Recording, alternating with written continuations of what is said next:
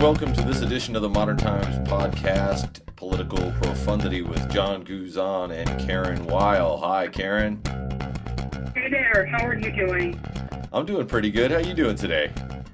Well, I'm doing all right, all things considered. Thank you, and I do hope all of our listeners are having a wonderful Tuesday. Yeah, I thought In maybe spite of all the craziness and the tragedy and the you know massive losses in our entertainment industry recently. True, and Another crazy month, for better or worse.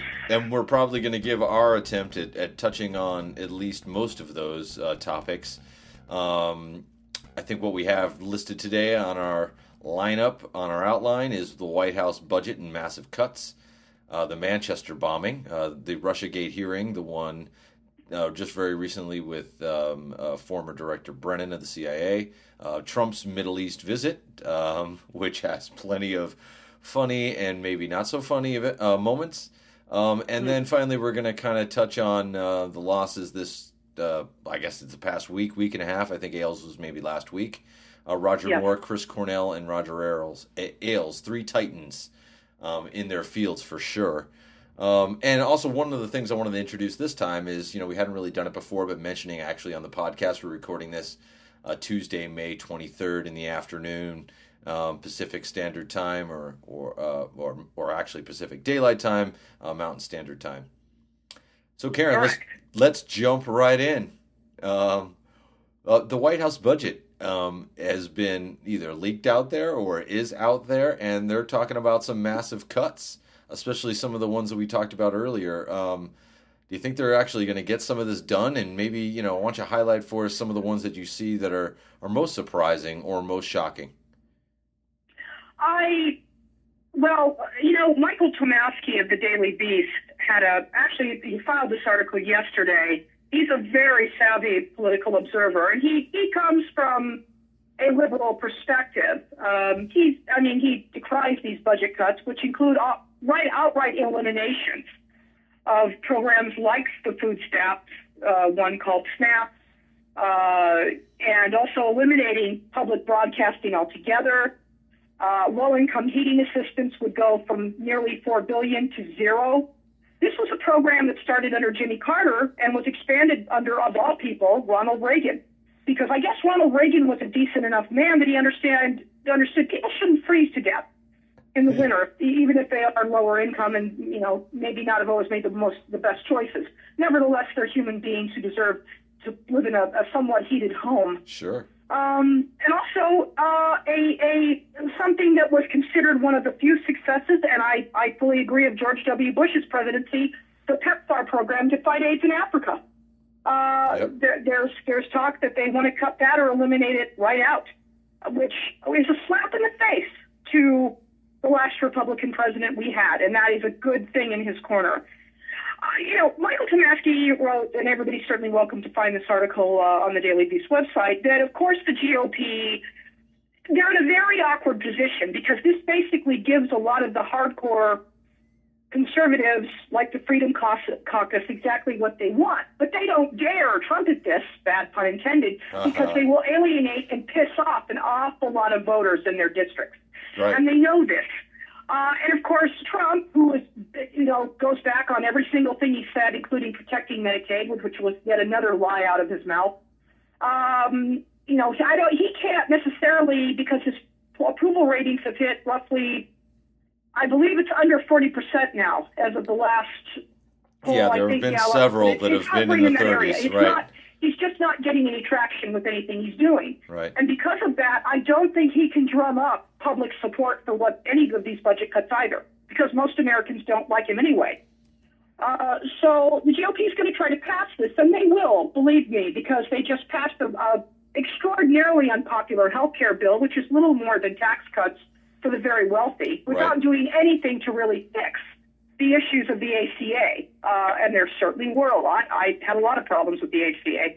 Although I know people who are on it, and they said it has made their lives much better, for whatever that's worth, and good for them. Um, and of course, you're going to see, I'm sure, the Democrats in Congress, although they don't have the numbers, but I, I suspect they're going to be able to, to gum up the works enough where a lot of these things probably won't come to pass. Some cuts will happen, uh, but you know, again, the Republicans, it's going to be very amusing to watch them bob and weave like they did the first time there was an attempt at a budget, and we all know that crashed and burned, like their first attempt at healthcare did, all the way back in, well, the healthcare was March, and there were talks about a budget, and correct me if I'm wrong, around that time, and because it was greeted so poorly, didn't go anywhere.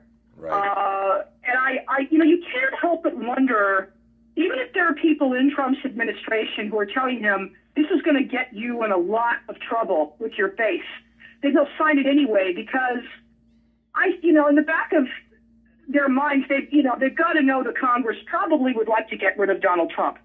If, if they had their way and could do it without too much political blowback from the more rabid part of the GOP base, um, then he'll sign this just to keep them happy, which then puts him in the deep uh, crap area with uh, his own base of voters. But, but you know, even even more middle of the road groups, like I believe they're called uh, the Third Way, right. they have described right. this budget as this is a caricature of an ultra conservative budget of absolute cruelty. And this is no liberal group saying this. Well, you so know what I thought was can, also interesting. Imagine, yeah, go ahead. You know what I thought was interesting in the uh, piece um, in the Daily Beast that you were mentioning was uh, they're talking about even you know a lot of people that voted for him. Like I guess the Appalachian Regional Commission was is, is supposed to be em- eliminated, um, and I guess Trump got ninety nine, you know, umpty nine percent of the vote. You know, like he got most of the vote in that area. Um, and it builds things like rail links, airports, highways, city parks, water systems, um, and it just goes away.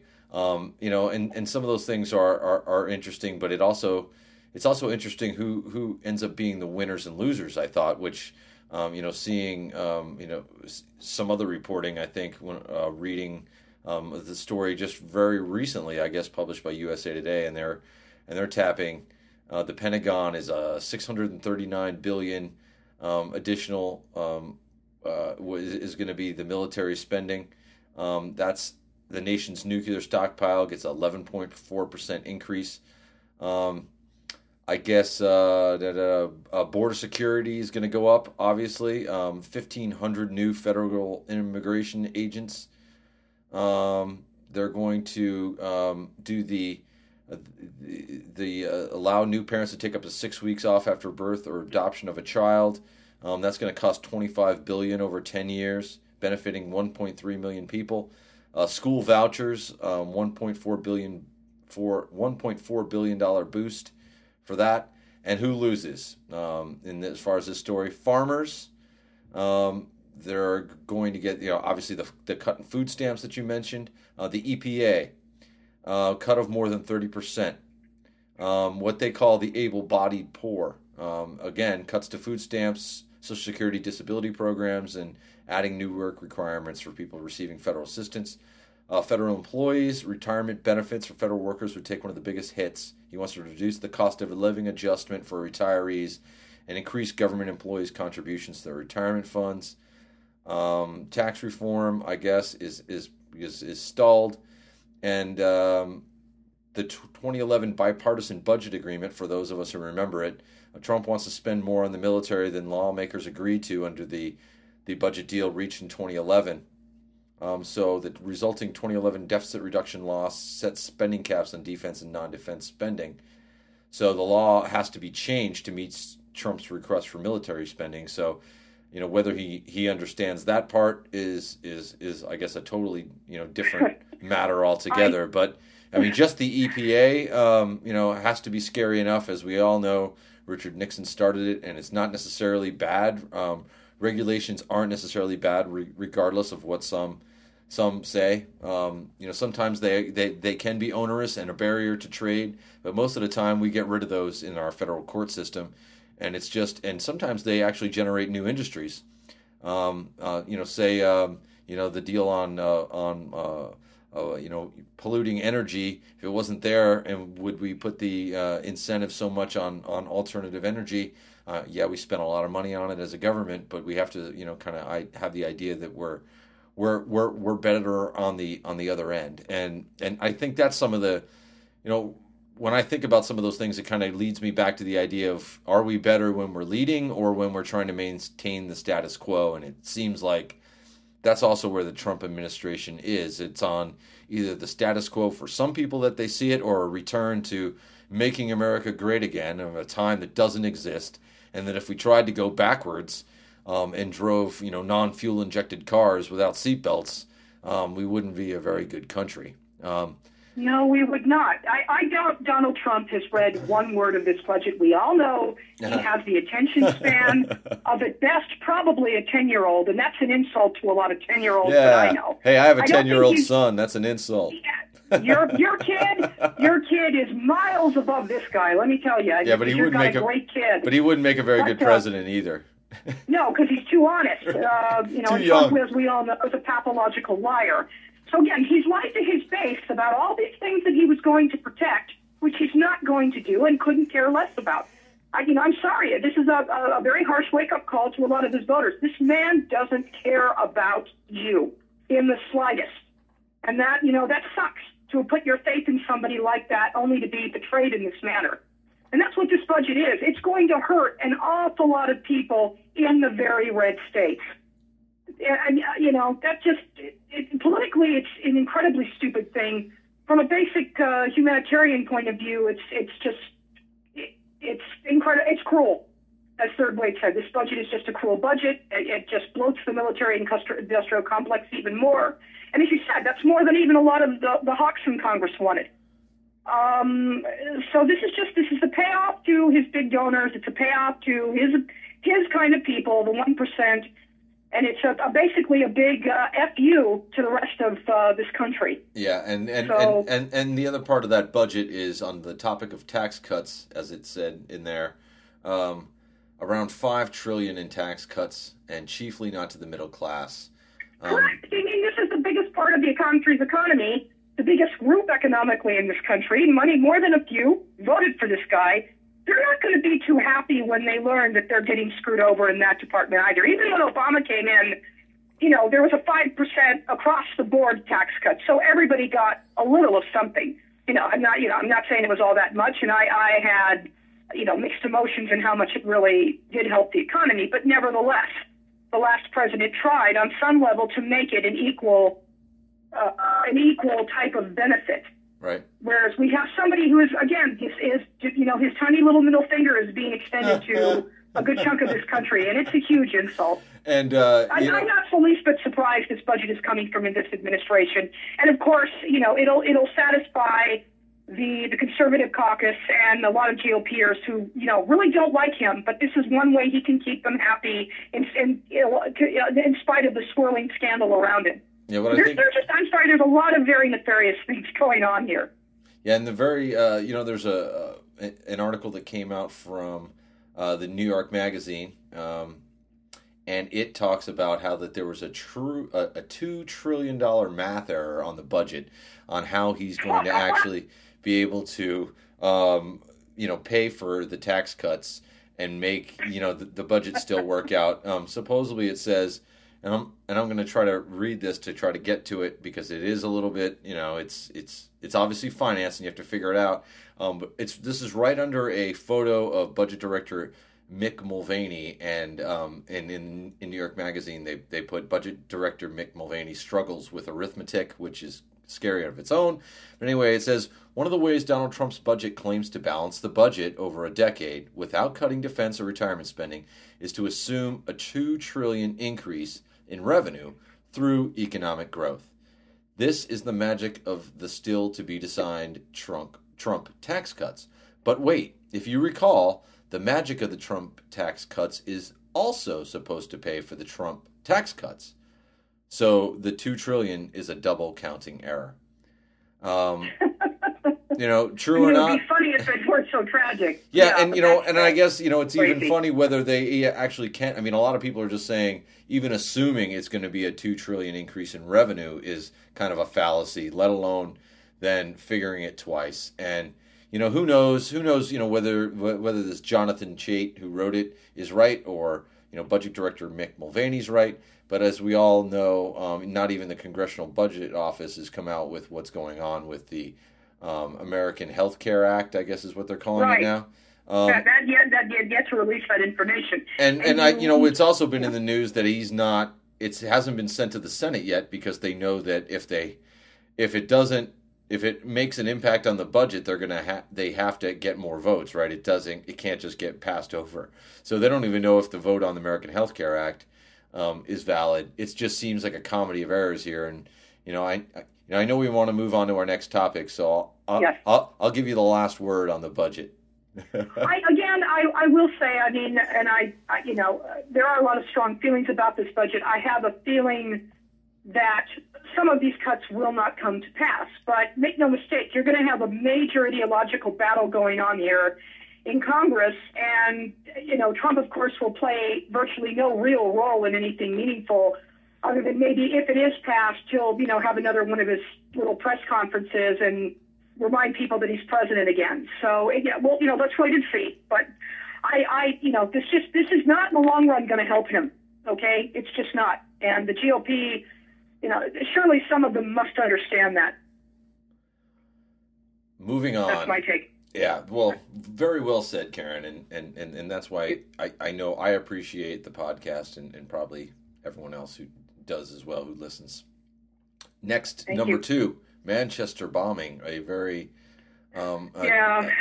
a, a sad uh, you know thing to go on. I mean, you know, for whatever you think of Ariana Grande, no one who goes to a concert should be blown up um, or Well, no, killed. a- absolutely not. I mean, that's this was just this was insidious on so many levels. Uh, any kind of terrorist attack is okay. I don't care where it is. But this was a, a concert where you had a lot of young people, teenagers, going. Twelve of those taken to the hospital who were injured were under sixteen. Right. You know, there were twenty-two people killed. Uh, 59 hospitalized, 60, you know, treated by paramedics. So an awful lot of people hurt by this. And they had just come there to enjoy. You know, Ariana Grande is a huge pop star now. Um, you know, and she's pretty big globally. Uh, you know, they just come to enjoy a concert by this woman.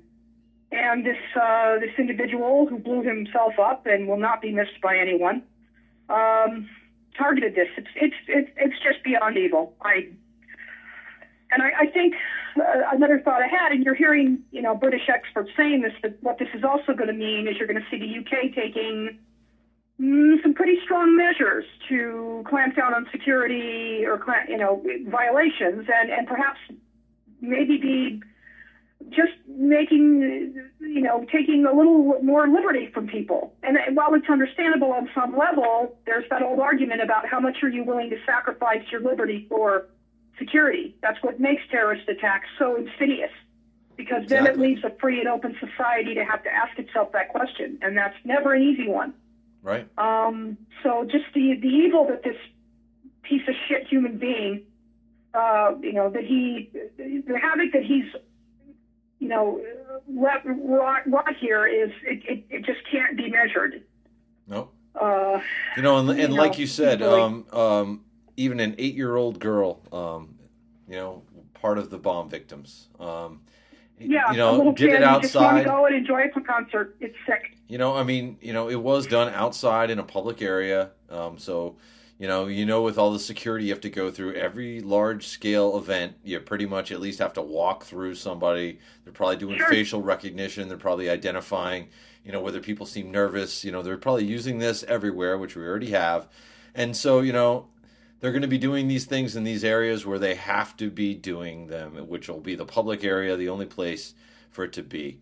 And you know, for as as as upset as I am, and and as much as we all hate these things that happen, you have to also, you know, like you said, what they take away. And I think the most important bit always has to be that most acts of terror to me have to maintain themselves as as as criminal investigations and not as military operations. And you know, I- think that's you know it's it's it's it's good to be said, and I think it needs to be reiterated um, over and over and over again how how how crucial it is um, for us to handle these as as as criminal prosecutions and not military operations. Absolutely. Um, you know, because recall- our military- If I may just go back to Go ahead. 1993 Go when ahead. the World Trade Center was attacked for the first time. Right.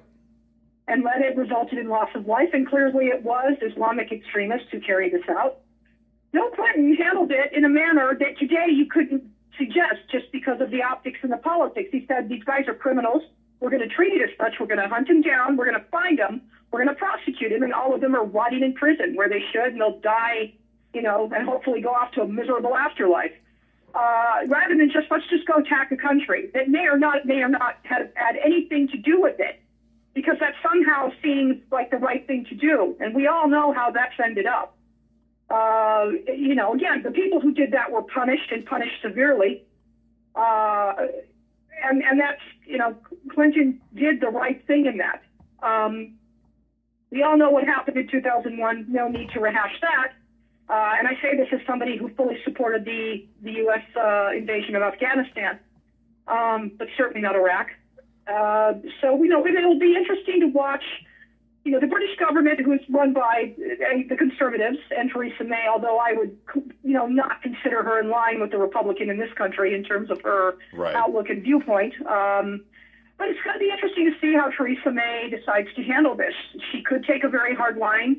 She may take the the ideal that you know we're going to find the people who did this if anybody worked with this creep, and we're going to bring them in and bring them to justice. Of course, the UK does not have the death penalty. Uh, but nevertheless, and, and, only time will tell. But it's it's you know it just it, this is just a heartbreaking tragedy, and it's it's you know again uh, a terrorist attack, no matter where it may happen, be it a military base as we saw at Fort Hood or in a movie theater back in uh, Colorado. You know these are but those are places where people go to enjoy life. Uh, you know the movie theater one to this day just shocks me as we all you know I love going to the movies, and, and it is a place where you go to escape for a few hours and and you know slip into the realm of fantasy or or action or drama. And uh, you know the Christopher Nolan, the director of Batman, who you know was the film playing when this monster came and shot that place up, said you know the right. movie theater is my church or it's my home. Right. And you know you've come into my home now and you've done this, and I you know I think going to a concert, it's the same experience of of being, you know, at one with a lot of people enjoying this band or, you know, or artists performing. And it just, it shatters that. And I know we could argue our innocence was shattered a long time ago, but it does just, it's one more, uh, you know, shattering of, of the innocence of something like that. And it can never be, it can't, it can't be fixed. Oh yeah. And so, you know, you know, and, and, and, and besides the fact of, of, of of trying to keep this away from military stuff. And i know then it makes it difficult because then the fbi or other groups and we have to rely on other countries and it gets very difficult um, to do. But the, that's for the politicians and the leaders of these countries to figure out. But you know my two cents are you know you have to keep militaries out of it. Um, but at the same time you know and, and and and that two wrongs don't make a right. Um, but we always have to remember what is motivating people to strap on um, bomb vests and to kill people and to kill themselves. Mm-hmm. Um, and yeah. you know, it doesn't it doesn't justify anything, and it's and it shouldn't be, um, you know, lauded. Obviously, what they did was wrong, and it continues to be. However, you have to know what's in the mind of someone who's willing to do this, and you know whether it's justified in in in in their own minds, and you know they can say it's because of violence perpetrated on communities in the Middle East um, and again, two wrongs don't make a right. So you can't say, well, you bombed me, so I'm going to bomb you. And then, you know, then what's going to happen? We know, we know when we use our, our, our logic and our reasoning that that just ends in destruction. And that somewhere along the line, people have to decide to be peaceful with each other, or else we'll just be right. on these never ending vendettas. Um, well, and I, yeah, I, ISIS is reportedly claiming responsibility for this. So we, unless you know the UK can find some other perpetrators or maybe good people who might have talked to this uh, this person who carried out the attack. Uh, you know, there, just obviously there's a lot more information that need, needs to be learned here in terms of, of how this came to be, who set this kid up. Um, but again, you know, you have 22 people who did absolutely nothing wrong other than they wanted to enjoy a pop star's concert. And uh, yeah, you know, you know, it, it's heartbreaking. My my hearts go out, as I'm sure yours your heart goes out to the the families and their victims and um horrible you know again it's just uh it's this is another example of the where there are no easy answers to combating these types of acts because of the trade-offs they require oh yeah a question oh, yeah. I, I certainly can't answer, and I, I don't know if anybody who can right now. To be honest, if they do, they're going to win every prize, including the Nobel. You know. Yeah, you so, know, you know, and I guess the point I was trying to get to at some point is, you know, you know, a snapping of a fingers never usually end these kinds of long term deals, um, and we know no. that you know a lot of the basis of of what um, you know American policy is based on is you know decades old, and a lot of the basis of what uh, you know these these these these terrorists are are are are, are using as their rationale aren't all, all recent and and so then the solution isn't going to be quick either you know however no. you know we have to understand that you know is is dropping bombs um, in the middle east going to going to stop terrorist attacks ever unless you just bomb everyone and then you still have people that live other places and they'll probably turn into terrorists at some point in time or their children will um, so you know, at some point, you have to understand um, that the violence has to end. I think, um, and you know how yeah. you know how you do that the right way. You know, I know there's all all that grandstanding that you know you can't be weak and and and all the rest of that. But you know, there's there's there's got to be um, you know a finer line for us to walk down um, than continuing the um, cycle. Um, anyway, I'm going to have right. the last word on this one uh, because I think we should jump to RussiaGate. Um, and there was a hearing today um, with uh, John Brennan um, and the uh, what House Intelligence Committee, right? Uh, Correct. House Permanent Select Committee on Intelligence. But you, so what you was, had it right. ah, you know, whatever. Uh, so what do you think? Um, uh, you know, I, a few, a few I, really know, big Brennan points. Had some pretty devastating information. Is it exactly the quote unquote smoking gun that has a picture of Trump shaking hands with some Russian uh, agent and laughing and gleefully? No. But what he basically said that he encountered and am aware of is aware of information and intelligence that revealed contacts and interactions between Russian officials and U.S. persons involved in the Trump campaign. And quote that I was concerned about because of known Russian efforts to suborn such individuals uh, Brennan said when Trey Gowdy asked him. I, you know, that's that's pretty hardcore. That's a pretty hardcore answer, and it does nothing to help Donald Trump. Oh, you know, you know, so it, it, it definitely doesn't. And I think you know what's what's been standing out is is um, uh, the uh, little uh, back and forth between uh, Brennan and uh, Trey Gowdy. Um, that was kind of been you know I guess he really pushed them and said, "Did you see, ever see evidence of collusion, coordination, conspiracy between Donald Trump and Russian state actors?" And uh, and and and Brennan responded, "I saw information and intelligence that was worthy of investigation by the bureau." Um, you know, right. referring to the FBI to determine whether such cooperation and collusion was taking place. Right. Um, back and, I mean, there was a back and forth between the two of them that, that got fairly heated. And Gowdy, I mean, again, who's I'm, I'm sorry, has just shown himself to be a blatant partisan hack over and over. You could just see how desperate he was to take any heat off Donald Trump, and he failed. It's just that simple. And uh, you know, Gowdy, I mean, was a piss poor choice to me to run this committee. Uh, but then again, I you know, I hate to say this, there probably would have been no other Republican, not not out of that crowd exactly, who would have done this in a more fair and even-handed manner. Uh, but you know, Brennan, I'm sorry, Brennan wiped the floor with them. There's just no other way to say it. Yeah, and, and, and Gowdy looked like a fool. Yeah, Gowdy was really trying to push the. Hour. Yeah, Gowdy was really trying to push the the the effect. Now it seems like Trump is starting to ch- isolate himself and saying, "I didn't know anything, even if other people did."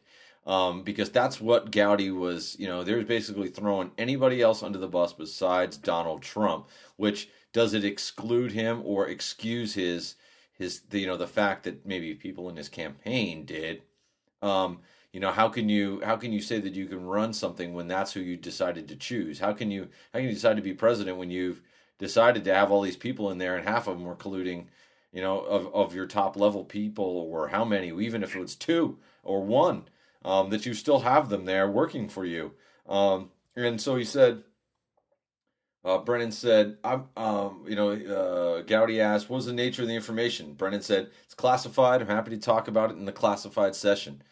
And and Gowdy just continued, and that would have been directly between the candidate and Russian state actors. And Brennan responded, "That's not what I said. I'm not going to talk about any individuals."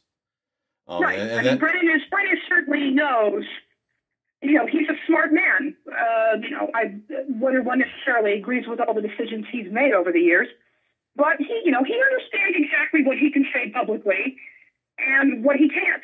Uh, Downey may not understand that. Uh, I think that was pretty obvious watching him. Um, but Brennan, you know, certainly does. And uh, nevertheless, he was, again, I was just stunned by some of the information uh, that I learned today from this. So, so um, this is what it also gets me again, to. no, no, no, no, no. I, I thought you were done. I didn't want to cut you off there. Go ahead. No, go ahead. Thank you. Okay. Um, the fact that even if Trump did have collusion at this point, do you think at some point he's not just going to sell out anybody else and say it had nothing to do with me? It was him. Like, like, like, say you know, you know, Trump really did, and it was all him, and and he approved everything, which I again I have a hard time believing because like I, I like agree. plenty I people have, have said, believing Trump would simply not. He wouldn't be clever enough, really, it, as much as he thinks he may be, to be able to pull something like that off. But again, maybe we shouldn't give him, you know. But however, the, even if he did, he probably would sell out everybody before he would point the oh, finger at himself. I, you know, and it seems is, like that's the way it's shaping is, up. Yeah, I'm sorry. I just look. This, this man is corrosive, and he destroys practically everything around him in one way or another. Uh, that's why you've heard a lot of Republicans outside of this administration or Congress who do have principles saying to the rest of their brethren, "Dude, you're going to get burned here badly. You better get the hell away from this." and you know, people are not. You know, it's just unfortunately Trump still has an inner circle that apparently they must be willing to sacrifice themselves for him because I and I agree with you. I think if if there if the news tightens, and I, I suspect it's going to, if not right away, uh, yeah, Trump will claim ignorance. But I, I you know, it, it would not surprise me that we discover later on that he certainly knew what people around him were doing, even right. if he did not directly involve himself. Yeah, I mean, and, and the danger of that, no matter what, is yeah, and well, the danger yeah. to that is that if anybody, I mean, that's why they, you know, they talk about most investigations and that you know, in the beginning, they would never be focusing on Trump. They would be trying to build it like you build most of these kinds of, you know, large scale kind of cases like this. You start at the bottom and you hope that someone that's low level, middle level sells out the big guy. And and and once you start leaving those those middle guys out to dry, like what happened to John Dean in Watergate, right? All of a sudden he's sang like a bird. Um, right. and and so you know that's what's out there. I think that's what he's focused on, and whether he whether he sees it or not. I mean, it does seem like you know Trump didn't learn anything from from from Nixon. I mean, obviously, who knows if he learned anything, you know, from anybody, uh, or whether he's suffering from something else. I don't know if you've seen that the you know the little underhanded stuff that's going out right now about uh, you know Trump has Alzheimer's. I've been seeing um, all over the place, like they're trying to you know throw the old unfit for office thing around. But um, you know, it's it's he's going to sell somebody out, and they're going to sing. If anybody knows anything, I mean, it's just it seems like it's going down, and um, eventually, it's it's not going to make twelve months before either he barely survives and everything comes out, and then he just blames everybody else, or or he's done. I mean, it seems like it's still going that path. Nothing has been able to stop this investigation or or make it Correct. seem like it, it is as bad as we as as some people thought. Well, and again, the GOP, as I've kept saying all along, it's in an extraordinarily awkward position because I think there are a lot of Republicans in Congress who actually probably know or suspect that yes, Trump is guilty of this but they can't say it publicly because look, they've got to win a primary, and we all know Republican primary voters are the most extreme of the extreme in general. I'm sorry to say that, but that's what got Trump the nomination in the first place. So if they do this, they're probably going to lose their primary. But of course, then they risk losing the general. And and right now, it and I would you know again I would not have said this last year. It's looking more and more like the GOP is at least going to lose the House because of Donald Trump. I, I think the Senate is impossible, but you know, it, it just so it's up to them, each one of them in Congress, to decide how much is it worth it to me to stick by this guy.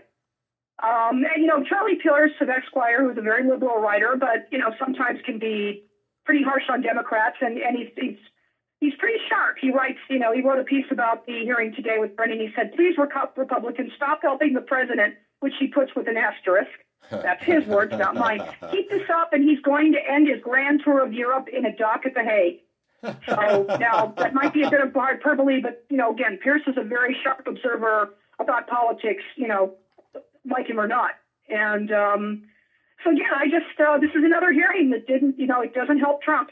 I mean, no matter what his base of supporters may think, the rest of this country is looking at this, and and I can, you know, their minds in their minds they're thinking, hmm, Yeah. there's, there's something not right here. You know, and history is Vague as watching. that sounds, but you know, you know, history is watching for these for for anyone who doesn't really take any of this seriously or just wants to defend on a partisan level only.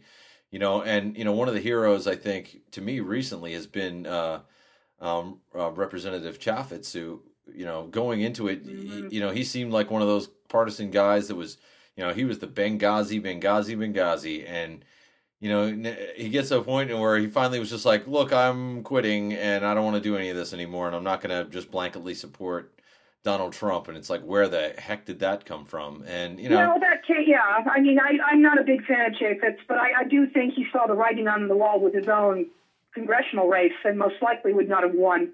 Um, number one, number two, and maybe he finally he's developed a conscience and realizes that shilling for this guy, it, again, it has terrible effects on the soul. okay, So you know, it remains to be seen what he's going to do for the rest of his time in in Congress. Um, he's another one who's just kind of, to me, been doing this bizarre dance. And uh, again, for the repeating myself, and I'm sorry out there, folks, Trump is not helped by any of this. well, speaking he's of bizarre, d- speaking of bizarre dances, let's go to our next.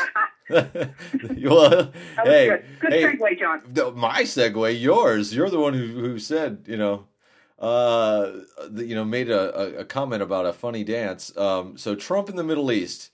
Um, you know, I there's a there was the uh, Boris Yeltsin Bill Clinton uh, press conference. It's one of my favorite things Yeah. of all time. Of That was a memorable one where he belched.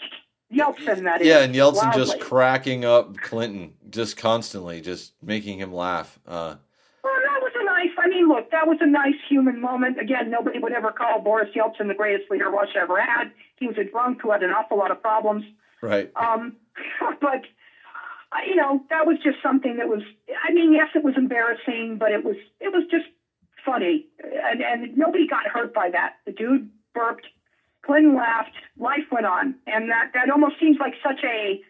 Which again, it was a difficult time for Russia for a lot of reasons, but it almost seems like It was an enlightening time for them time in our world history Right, right. when you, You know, think about it compared to now. But what I'm saying is, you know, you have a few, you know, you have something that's kind of funny um, that you know that comes out of the political world. You usually don't see Donald Trump dancing Right. with the swords in the in the sword ceremony in Saudi Arabia. Ugh, yeah. Um, I've seen so many memes about that and so many gifs and Joe where they just they grabbed that five seconds where he was totally out of out of sync and just waving his sword around in his little hands. No, I don't, I don't need to go there, but um, I don't know. It was one yeah, of he, those one of those he moments. Kind of moves like a hippopotamus, honestly, in a suit. Uh, you know, he's not a graceful person to begin with. That's pretty apparent. Um, and uh, you know, I, the, the trip to Saudi Arabia, I think, just is that especially given we know that the Trump has deals there that they gave $100 million to his daughter's quote unquote foundation, which I'm not sure exactly what that foundation does. I've yet to see any concrete evidence of anything useful from it. I'd love to be proven wrong on It that. keeps her looking like Barbie Um, somehow. I don't know. Um, so I just the you know it's just part of what is in general has I been I just not a very successful visit abroad for him. I, Well- I you know and again if the, the goal was to get the attention uh, of RussiaGate to take that off him again it's not working because he's not doing anything. You could argue, yeah, he told the Saudis, oh, you have to stop uh, supporting Islamic extremists. Well, good luck with that because they've never done that, no matter who's told them. And it's unlikely that Trump is going. I mean, just because you know he's giving them money, maybe they might do with some cosmetic things here. But we all know the Saudi government. Never mind that it's you know 19, 17 of the 19 hijackers were from that country right. uh, and has a terrible, insidious history of supporting radical uh, Islam. I, you know, I, I doubt the Saudis are going. I think they think of him as a joke, frankly, and they're just kind of humoring him. Well, it, it also you're not going to see any, you know, real action from Saudi Arabia to stop anything, in my opinion. Yeah, and it also you know serves to corroborate you know what what Rex Tillerson has said specifically, what the um, um, Secretary of Commerce has said, um, and and even Donald Trump himself has said is that you know we're not going to let people's um, political uh, standing or morals affect our ability to do deals and conduct business. Um, and Right. and you know with Saudi Arabia being the number one holder of oil reserves. Um, they're not going to let any any any kind of policy that Saudi Arabia does. I mean, we, you know, even our country stopped. Um, you know, didn't really seem to pay any attention that you know, Bin Laden is basically a Saudi. Um, you know, uh, most of like you said, the, a lot of the hijackers came from Saudi Arabia originally um, of of 9/11, and so you know we don't seem to to ever think of Saudi Arabia like that. Um, and you know, again, I don't want to you know you know, you know, come down on them either because you know we have all these issues and we know that. I mean, it's the same thing. We can go back to Manchester and say, well, what came first, the you know the cart or the horse, uh, chicken or the egg, um, and and and what are and what are you know uh, you know Islamic terrorists really thinking, and and and what role did the United States play in building up this that that worldview?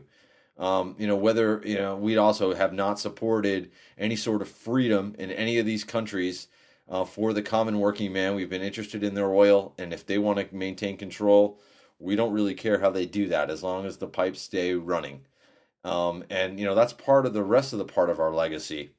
Um, and and and so you know it's you know Right. it- it- very interesting time um, but to get back to a little bit more you know kind of maybe a little bit of entertaining pursuits um, we did get to see melania slapping donald's hand for the first time in public Yeah, that, And we also- you know, I we also saw the heard that the glowing they orb. don't have a real marriage to begin with. Um, so and and again, I've been I'm saying this from day one. This woman doesn't want to do this job. no She's done absolutely nothing. I, I think she's visited a school once or twice. And I, again, unlike unlike her husband, I don't think Melania Trump is a terrible person. no i have more But respect it's for clear her that she does not want to do this. She doesn't want to be around this guy. She avoids him as much as possible. Um, and uh, you know, it just that that that little scene, I think, uh, speaks volumes of just exactly about their relationship. Oh yeah And uh, it's it's sad. It's sad to watch this. I I feel for their son. I really do. Um, I, for her, I really don't have a lot of sympathy. She's chosen to live in this. Uh, the kid is the one for whom I I feel for. So, um, before we move yeah, on to the glowing yeah, before we Oh. move on to the glowing orb really quick i wanted i wanted to add on to that the was weird. I wanted to add on to the Melania kind of thing. And, um, you know, one of the things that we all knew about, I mean, obviously, it was one of the big moments in the 2016 campaign is the whole, you know, Billy Bush on the Access Hollywood bus and, um, you know, knowing that Trump had, you know, I grabbed him by the pussy and, you know, they, they let you do it, you know, yeah, you know, I'm Donald Trump. I'm this creepy. She defended him. She Well, defended him Yeah, saying that. what I'm getting at is I'm that is that we we know that there's no, you know, it's been the idea has been that he's kind of a sexual predator. Um, Absolutely. his wife is not at the White House, um, but there hasn't been any any anything coming out at all about any of that. Now you also have to say, I mean, it took years for that to kind of come out with Clinton because it takes time. But if you don't think Sure. that there's not any sort of I mean I mean one would just have to have to you know use your imagination. Um, you know your wife is living in New York. You're in Washington. You're the president of the United States, and also has has had three wives. Has no background of ever being, um, you know, uh, loyal. Um, uh, uh, you know, because I mean, obviously, when he was talking about all that on Access Hollywood, he was newly married, right? I mean, um, you know, he was married to her at the I don't time. recall when you're married because I didn't follow. You know, I didn't follow that at all. I couldn't have cared less about it. But Well, I uh, mean, you know, but the point just is still there. Um, you know, it's another bit, Right. and when you see that happening, you know that there's not really much love or probably, um, you know, you know, the- you know, what every human needs a little, a little affection um, is probably not happening. So um, either either he's getting it somewhere else, or what's going on? I mean, obviously, this is all just my own mind I, running. uh, I just the, the mere thought of him, you know, Donald Trump is. I'm sorry, he is physically repulsive. I, you know, I, we've gone from one of the best-looking men ever to be in that office to the worst-looking. Um, I mean, again, Hillary Clinton, and I'm going to say this, and I don't care if Hillary Clinton were gaining weight the way this guy does, we'd never hear the end of that.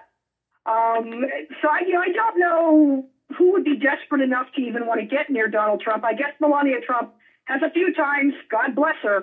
Yeah, well, Um, so Yeah, I mean, you know, there's always somebody out here The wants to- administrate. What? I'm sorry. no, I was just saying, there's always I- there's always usually somebody out there who's willing to shut their eyes and say, maybe I'll make a hundred grand out of this. Right. I, you know, again, I, I don't believe, I'm going to say this, I don't believe they have a real marriage. I think it's a sham. She probably signed a prenup a long time ago and has to stay with him. Uh, but it's, again, we all have said this. She's, she goes out of her way to avoid them at all costs. Who can blame her? Um, and don't, I, I wouldn't be surprised if, you know, however long this man is in office, that eventually she files for divorce. Uh, because you just, you get the sense that her patience with this is starting to thin. Um, and again, she's not doing the duties of First Lady, uh, which I, as somebody, as a taxpayer and an American, I expect the first spouse to be doing something constructive. She has done nothing, which if that's the case, then she just needs to leave and get out altogether. I mean, at least sleep with him every So- once in a while, right? I'm just kidding. I'm just kidding. I mean, that's a duty of the first lady. Anyway, no, I'm just kidding. Uh, anyway, maybe it'll stop a, a nuclear war or something. Um, Well, I mean, and that's, you know, another problem with all of this Vinny's visit that I wanted to mention on a far more important topic. sorry. Obviously, Trump made a lot of noise about Iran. We all know Iran and Saudi Arabia are, Oh, right. yeah, hardcore enemies. You know, there are some analysts who are saying he's he's moving towards perhaps some military action towards Iran, which is extraordinarily dangerous for a lot of reasons. And again, I'm like most people, I despise the Iranian regime, and I feel for the people of that country. Sure. But uh, you know, again, I expect you know, in, in not part not only perhaps to please the Saudis, but also some type of military action will take eyes off of uh, guess what, RussiaGate. Yeah. Um, so this is this is something that that uh, you know we're going to see what this administration tries to do, or if this is just more empty talk, and maybe to just throw Iran off course, which. I, I, again, say what you will about the Iranian government, and but you know I, they're not that easy to scare. Uh, so it's it's going to be very interesting to see how they react as well. Yeah, you know, Um, and, and, and I'd go back to my original point again. Why do you think, you know, the Iranians who don't like the U.S. don't like them mainly because of what we did for what forty years and and uh, Uh, well, we overthrew a democratically appointed leader. We put in the Shah. The rest is very tragic history. so you know, and uh, I mean, that it's the was same something old that we put, story. in, we put that in motion. It's to our ever to this nation's great shame. Yeah, it's you know same old So- story. When people hate us, there's usually pretty decent reasons, and if we can face up to it, um, it'll it'll all be a lot better. I think moving forward, um, you know, uh, maybe then we can take uh, measures that are a little bit more warranted. And the last thing, again, um, that we you know we talked about the Trump sword um, issue. I do want to at least mention the glowing orb that turned on a terrorist uh, spying thing. Um, that was know, just it you know, that was a moment so surreal. I don't even think there are bas there are words to properly describe it. I, I looked at this picture and I thought, has this been photoshopped? no. What in the hell is this? You know, I think I think it was uh. Colbert or it might have been Seth Meyers that I saw on YouTube, and um, you know they show um, um, you know the the Saudi leader, and I think there was somebody else on the on on the left hand side, and then Trump was on the right in the photo that I saw, and then they said, okay, you know, now let's zoom out and see who else is in that picture, and then they say, oh, there's Gargamel from the Smurfs and Sauron from Lord of the Rings, you know, like they're like they're also there. Um, you know, it's just one of those creepy things that, you know, if I was running for Congress and trying to get Trump out there, I would use that photo of him holding that orb with the Saudi guy, you know, early and often, probably. Very, very, very funny, very um, odd, very creepy. Just, just, just, I just, you know, some of the stuff I can't see Obama doing, but maybe I just can't see Obama doing it so uh, ineptly. I guess maybe that's it, or without Well, no, any he- sort of he, class. He got a lot of hell for bowing to the Saudi king, although he was Right. hardly the first president to do that. Um, Yeah, but I mean, how else do you have a shorter man put something over your What? neck? I'm sorry. I said, how else do you have a shorter man put something else over your neck, right? Uh, you know, Trump, uh, I suppose that's the custom, but, uh, you know, Trump sat there and whined and whined on Twitter forever about not only how Obama conducted himself in Saudi Arabia, but that his wife wouldn't uh, wear a headscarf. Well, guess whose wife also didn't wear a headscarf? That would be his. And, you know, that's her right. Um, so, again, Trump is just a massive hypocrite and a buffoon on this topic. I don't think he did much good in terms of projecting anything real or certainly about real American strength or confidence in how he he conducted himself over there. Uh, and uh, I just I just think this trip to me is just you know I wouldn't say I, you know I think he's gotten some credit because it's not quite the disaster normally that it is with him in a lot of public events. But again, I just this is not helping him with the public in general. Yeah, and it's not It over really yet. isn't. You know, it's not over yet. He's just getting to Italy, so who knows what he grabs there, and he might get smacked. Um, anyway, um, Yeah. On to our last topic today. Um, a little bit of sad news, but also some good too, because every single one of these guys did something that that that that just kind of changed the world that we live in. I mean, Roger Moore, um, you know, proved that Bond was going to live forever. That there could be another Bond besides Sean Connery um, after the failure of, uh, gosh, uh, his name just um, escaped me. Roger Um, Moore. yeah, but uh, I was talking about the guy between Connery and Moore. There was that guy for Oh, George Lazenby. yeah, but but but uh, you know, Moore proved that that it's it was going to go on forever. Uh, Chris Cornell, um, you know, one of the founding uh, guys of the whole grunge movement and really influential there and everywhere else. He's done a lot of things. Um, and even Roger Ailes, for how much of, of, of pleasure he might have given you, he gave a lot of pleasure to some folks. Um, he probably scared um, some ladies, actually, um, which is now ongoing. But obviously, he did change the face um, of cable TV news, of news in general, of of really having partisan um, publications again. But three very um, significant um, deaths, and, and all for different reasons, I think. Also, because Moore, you know, he lived a long life, really kind of staying things. You know, the Cornell thing has really kind of brought up the the whole debate on. Uh, uh, you know, middle-aged depression and, and and and and what we're taking for it, or what some people in the United States are taking for it. Um, and Roger Ailes, because you know now we don't know whether everything's going to really come out over over the sexual harassment allegations. So um, I don't know. Right. Sh- share your thoughts, Karen. On Well, there's look. I, Roger Moore certainly was a cultural icon. I know, and for Bond enthusiasts, he's not one of the favorites. You know, he was the first James Bond I knew as a kid growing up. My mother was a big fan of the franchise, and so we went and saw every Bond movie. Um, and he, he kind of came, you know, he he brought sort of a lighthearted, uh, uh, right, right sense of humor to that role that had not been there before sure. uh, just you know didn't take it all that seriously and maybe didn't need to. Uh, he, he was fun to watch. Was he the deepest Bond necessarily? No, but again, millions and millions of people all over the world saw and were entertained by him. He also had a fairly well-rounded acting career outside of this. He Mhm. was very involved, I believe, in all kinds of charities, uh, including, I think, some animal welfare ones. So, uh, you know, uh, just somebody as, as a celebrity who had a lot of meaning for people. Um, and uh, I believe he was a, a knight. He was Sir Roger Moore, so definitely beloved in the UK.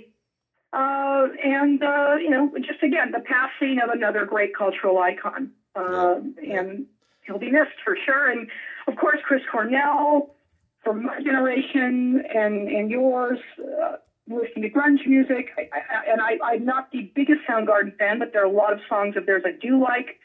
And he, in my opinion, is one of the greatest rock singers of the modern age. The moment you hear that voice, you know who it is. Right.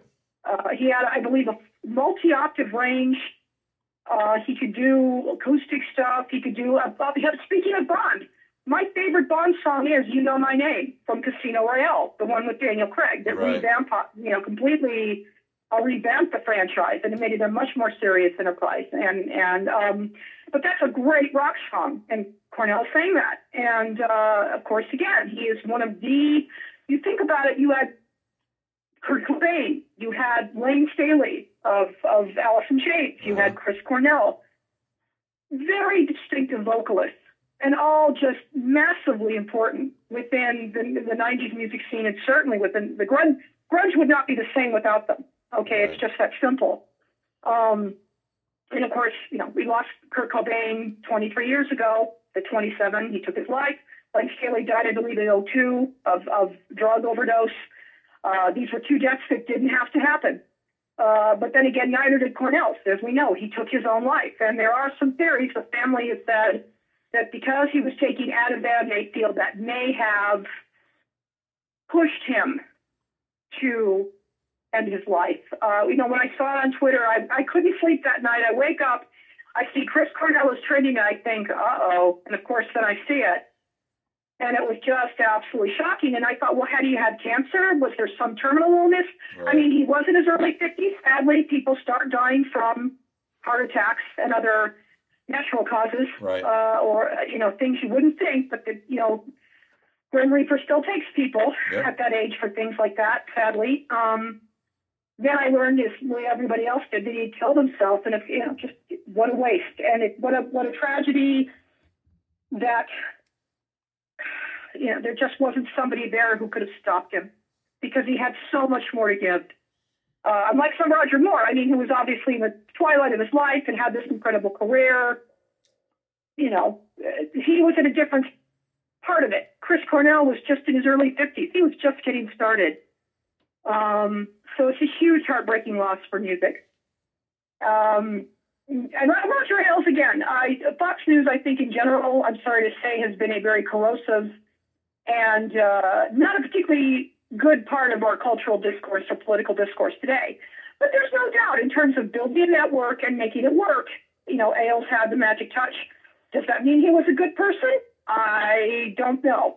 Uh, you've heard a lot of stories saying he wasn't, but I, you know, I watched Shep Smith, who was crying when he was talking about him, and and perhaps there's another side of Roger Ailes Mm, but you know that that was that was not a side seen by a lot of seen by a lot of people. Uh, so I I think there's mixed emotions about Ailes passing, but uh, he'll always be beloved in uh, the conservative universe. And uh, again, he did build a network, which is not an easy thing to do.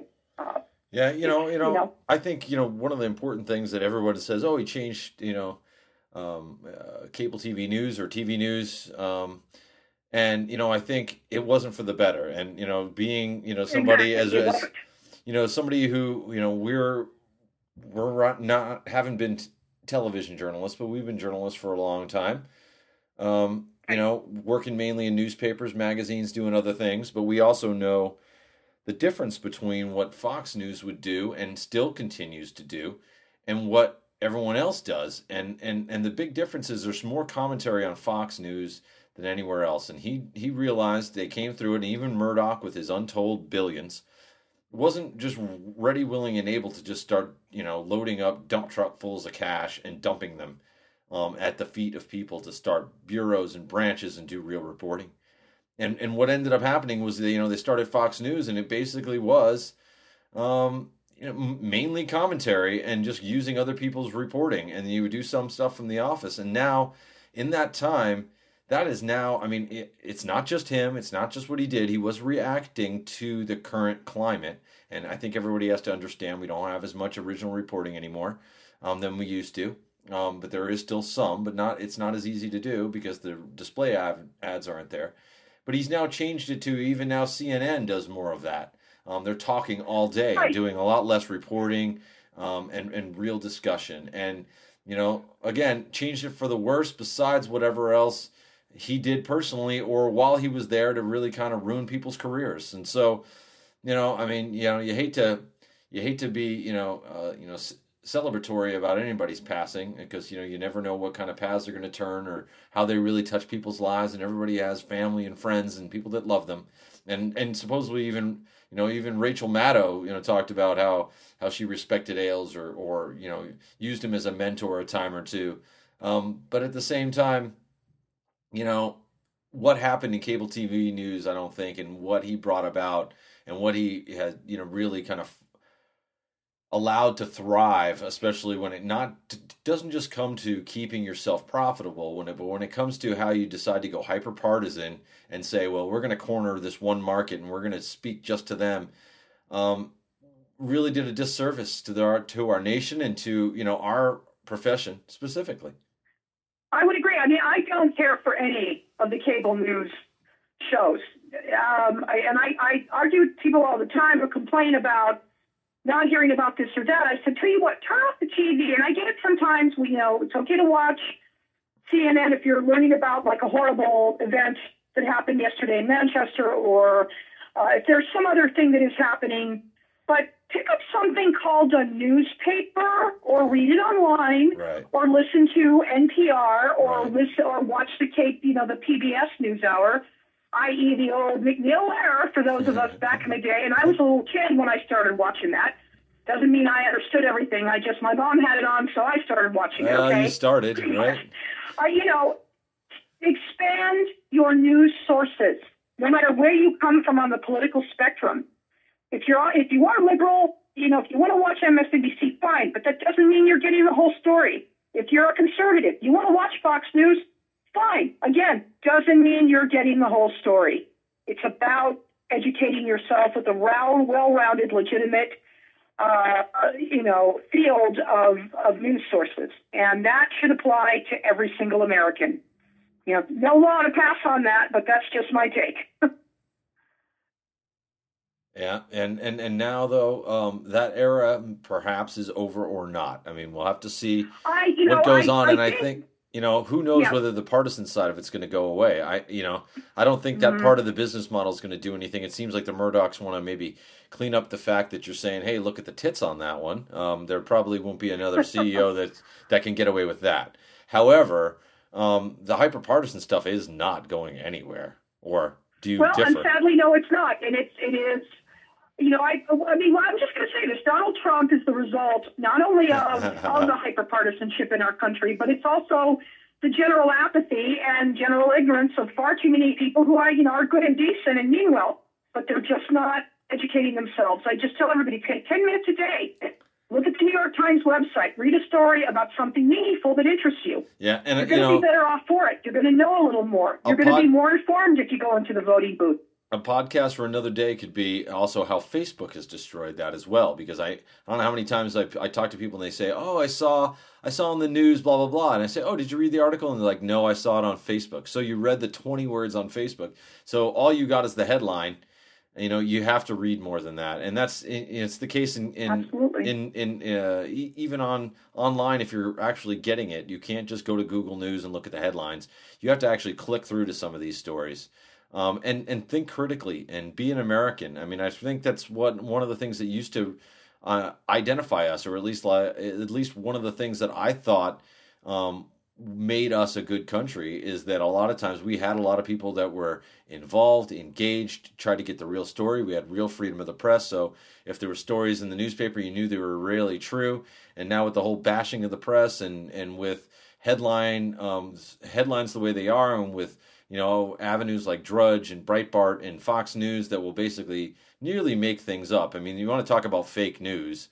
Um, you know, no matter what you want to say, it, and, and as much as I don't particularly like CNN or MSNBC or sometimes even the Times or the Washington Post, um, they're not on purpose doing fake news on those on those channels. Where sometimes you know that Fox is writing. I mean, Hannity and the uh, Seth Rich thing, right? I mean, we were talking about that before the podcast, but that, that's indicative of fake news pervading mainstream media, and they can they can they can point to that in other places, but it doesn't really stick among those who think critically. But it does stick to Fox and and and and, and those other organizations I mentioned. Do you agree? Yeah, I, I, I agree with you fully. I I just um, you know we look we have a First Amendment which is crucial to this country's existence, and uh, you know should not be tampered with. But again, I tell everybody out there: expand your world. It's not just one newspaper. It's not just one magazine. It's not just one website or cable channel. It's all of it. If you really want to know what's going on. Well, I have one exception to that. Everyone should ju- read Modern Times Magazine every day. A thousand percent, you better believe it. Because we got a lot to offer there. but seriously. still go other places and make sure that you know there's other things going on but that being Yes. our last segue of the day i think we're out of time so um, you know go somewhere else and, and and and read some good things and then come back to modern times and listen to another podcast or read some other stories that we do right Absolutely. Everybody check it out. karen thanks a lot. Again i think we had a great Thank you know discussion. You know sometimes now it feels like when we have non-podcasts i'm just like god i wish we had just an hour to just chit chat on these five topics. When is our next podcast? You know when, when we're on the phone for five minutes it's like oh. There's a lot happening in this world. There's a lot happening in our nation, and it's there's there's you know there we could talk for hours, obviously, and I I really appreciate all the listeners out there. Thank you so much. and we will be karen and i will be back in a few weeks to do another political profundity unless something large happens to occur i mean when we say large we mean roger ailes large and um sorry sorry i couldn't I, Hopefully, nothing terrible. Well, just one- gone, gone through a lot of that. One last swipe. Um, but you know, if there happens to be, uh, you know, something, then we'll probably do a special po- podcast. So I'll make sure you stay with us, and we will we will do that for our listeners in this podcast. Besides doing any reporting on ModernTimesMagazine.com, um, but we Yeah. will have um, another sports, another food podcast. I think we're going to try to do a. Uh, uh, another classic movie podcast here in the next two weeks. So um, make sure you yeah yeah come back and keep listening. Karen, thank you again for another great day. Um, we'll see you next thank time. Thank you. Say goodbye, Thanks. Karen. Bye, everyone. Yeah. Yeah, like Gracie and George Burns. Say goodnight. Say goodnight.